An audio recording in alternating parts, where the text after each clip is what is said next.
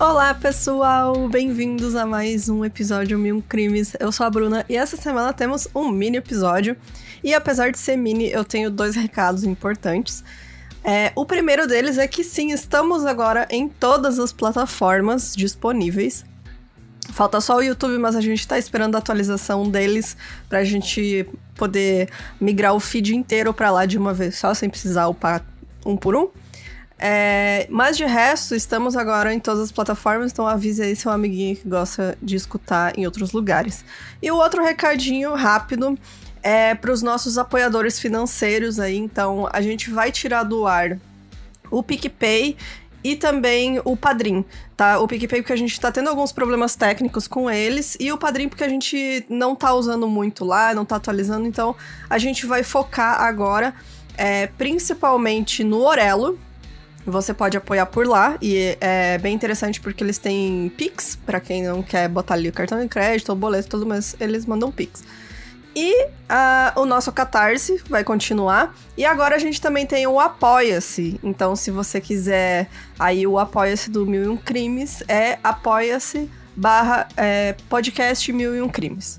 Então, se você quiser, tem lá no nosso site também, todos esses meios para você apoiar. Mas a gente vai mandar também um recadinho aí nessas outras plataformas que a gente vai descontinuar, então, só para vocês ficarem ligadinhos. Então, é isso, gente. Bora pro episódio de hoje.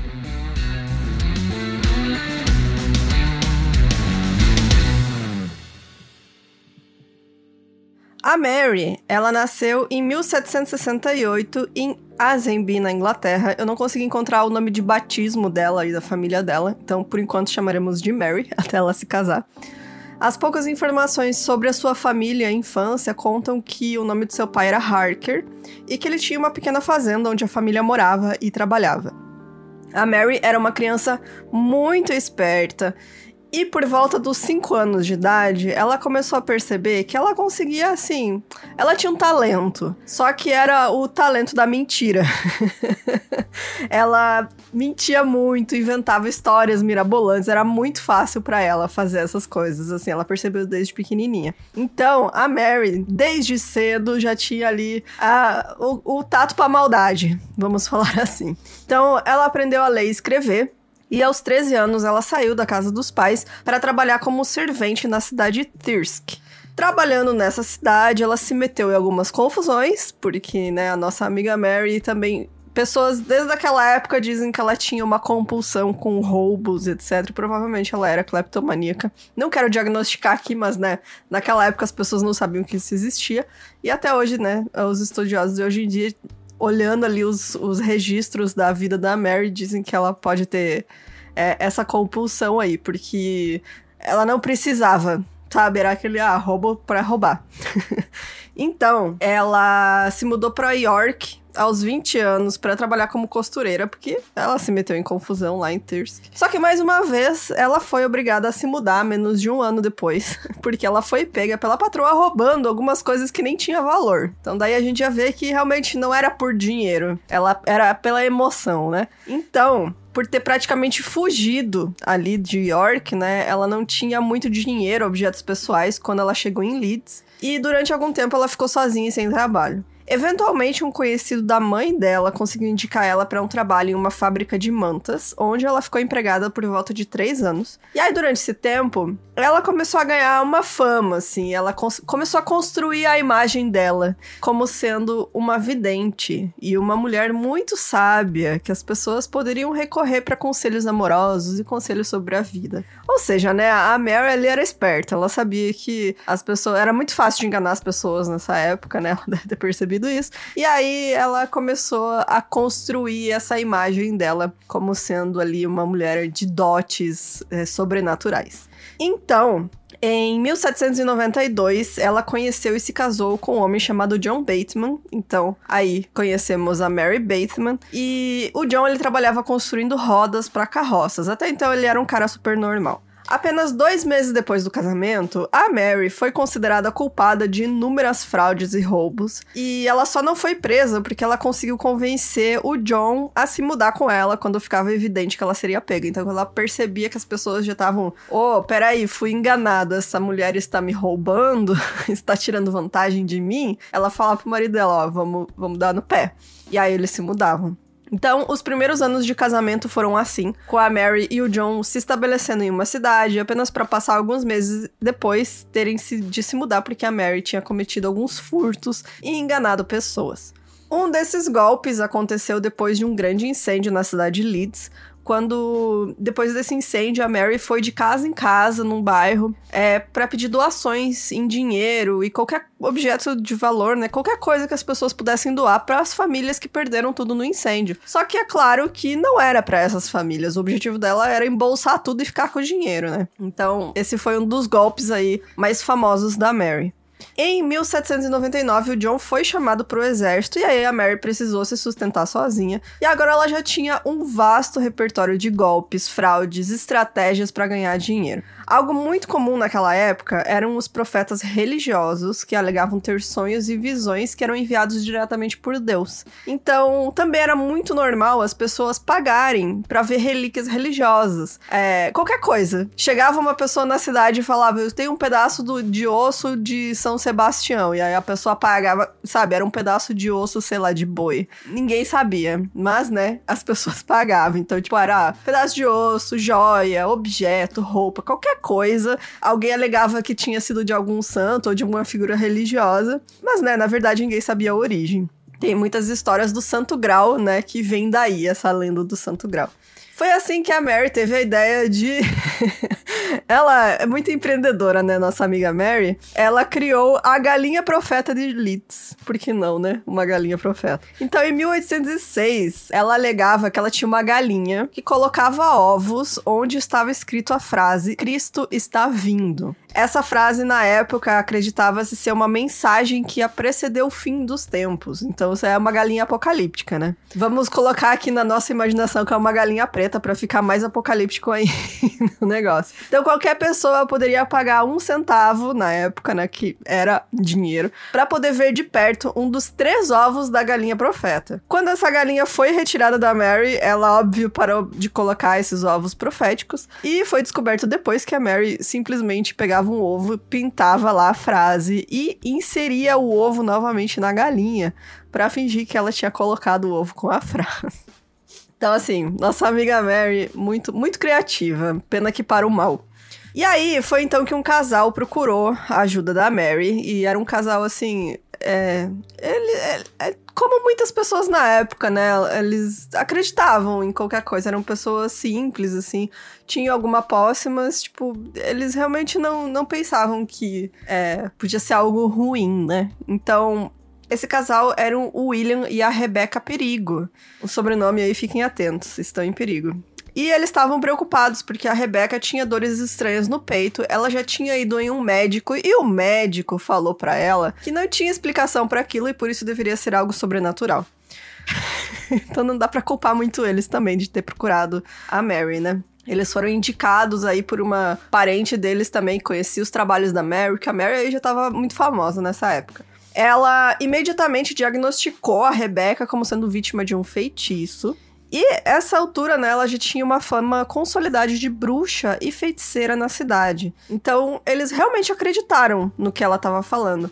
Isso também porque a Mary, ela só não falava, ela era toda teatral, né? Ela tinha preparado tudo essa fachada dela, né, de uma mulher poderosa e com poderes.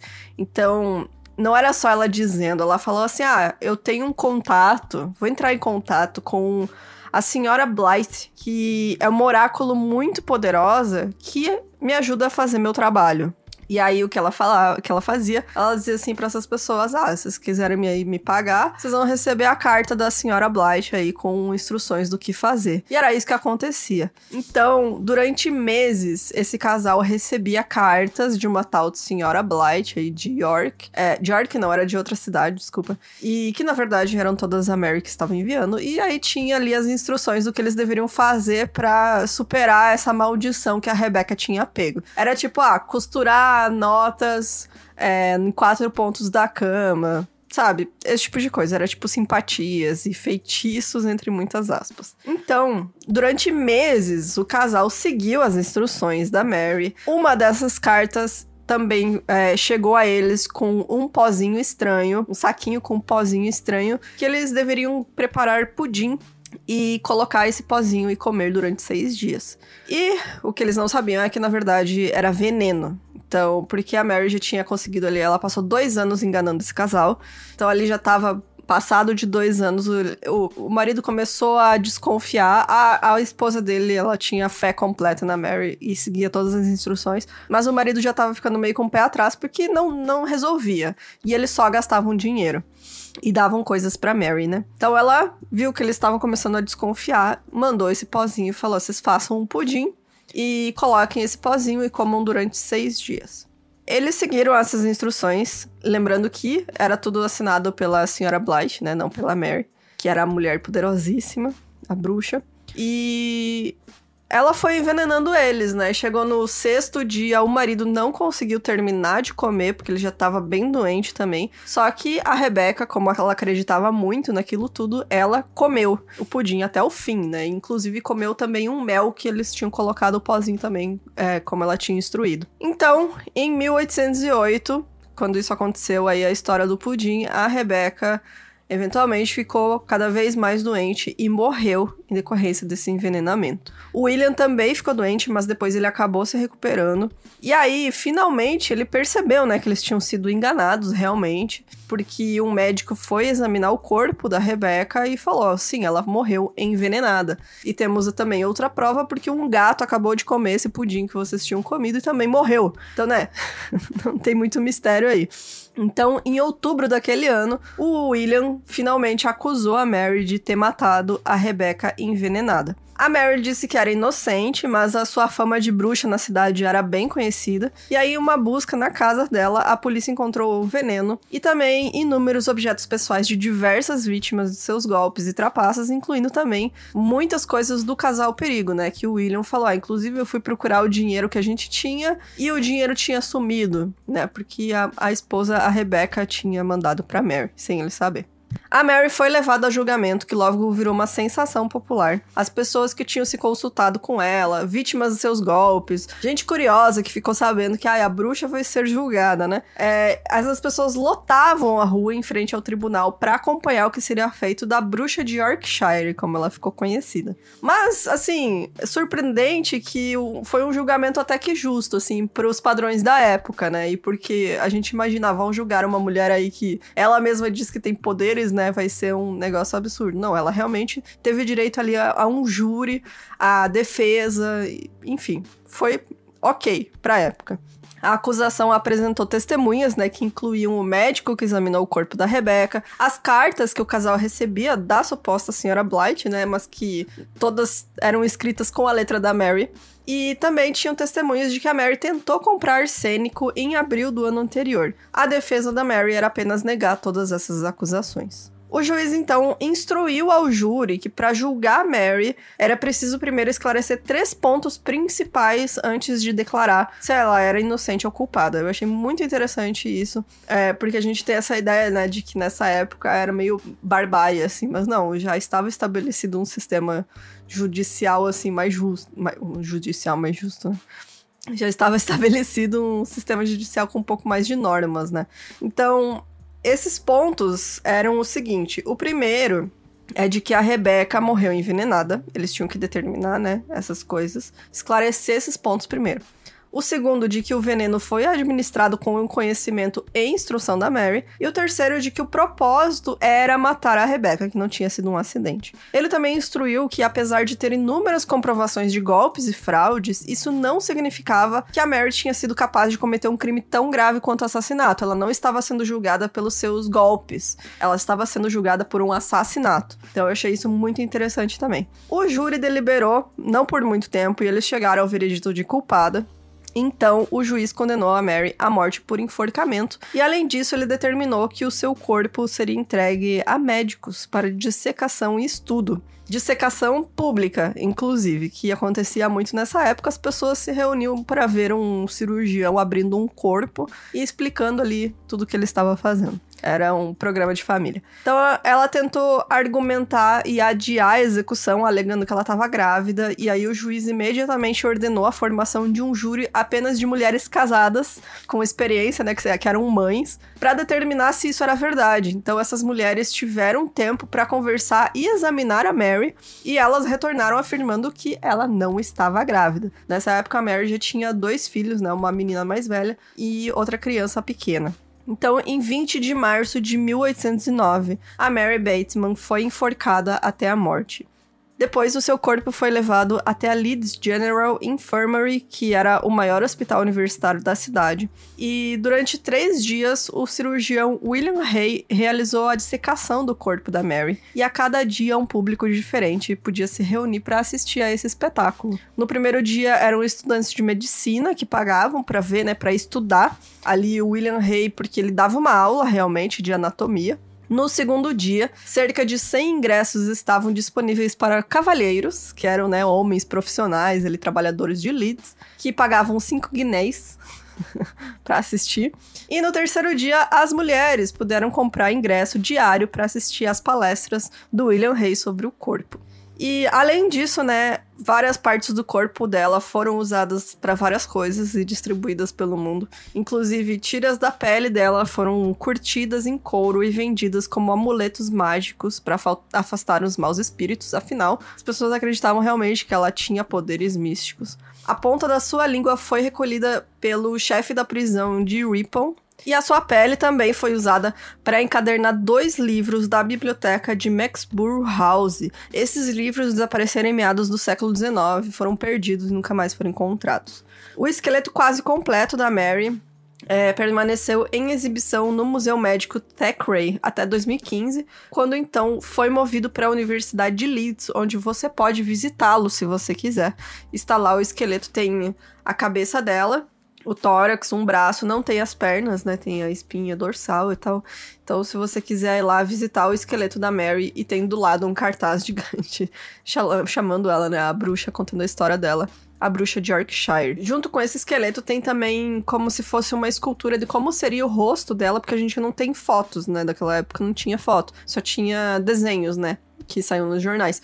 Mas a BBC fez um programa sobre a Mary, que tinha, incluindo aí uma pessoa que era descendente dela, uma mulher chamada Tracy Whitaker, e eles pegaram o crânio, né, que tá lá em exibição, e fizeram eles escanearam a laser para fazer uma reconstrução de como seria o rosto dela. Então ela, tipo, essa máscara mortuária, né, tipo, o rosto dela ali em escultura, tá? Junto com o esqueletinho dela. Eu vou colocar essa imagem no nosso Discord e também aqui na imagem do episódio, se vocês quiserem dar uma olhada. E é isso, saiu em 2001. Esse é um episódio de um programa da BBC que chama The People Detective, que é o episódio 1, chama Bruxa, pra quem quiser dar uma olhada. E, assim, a história da Mary é magnífica, assim, tipo, as pessoas realmente ficaram interessadas na história dela logo depois que ela foi executada, assim. 2 anos depois que ela foi executada, já tinha livro sobre a história de vida dela, assim. As pessoas realmente tinham muito interesse sobre essa história. E esse livro teve várias reedições, assim. 10 anos depois, já tinha sido lançado dezenas de vezes. Mas é isso, gente. Espero que vocês tenham curtido. Se você quiser deixar sugestão pra gente de episódio, pode mandar no e-mail, miumcrimes@gmail.com. Manda comentários por lá também. que a gente gosta muito de ler e-mails aí com os comentários e feedbacks de vocês. Se você tiver uma historinha pra contar, manda pro miomedinhos@gmail.com. E se você quiser aí nos apoiar, que a gente tá precisando mais do que nunca, acima de R$15 mensais você tem acesso às gravações do episódio principal no nosso Discord. Então entra lá no nosso site, tem todos os sites disponíveis pra você apoiar, tá bom? Beijos, até semana que vem. Tchau, tchau.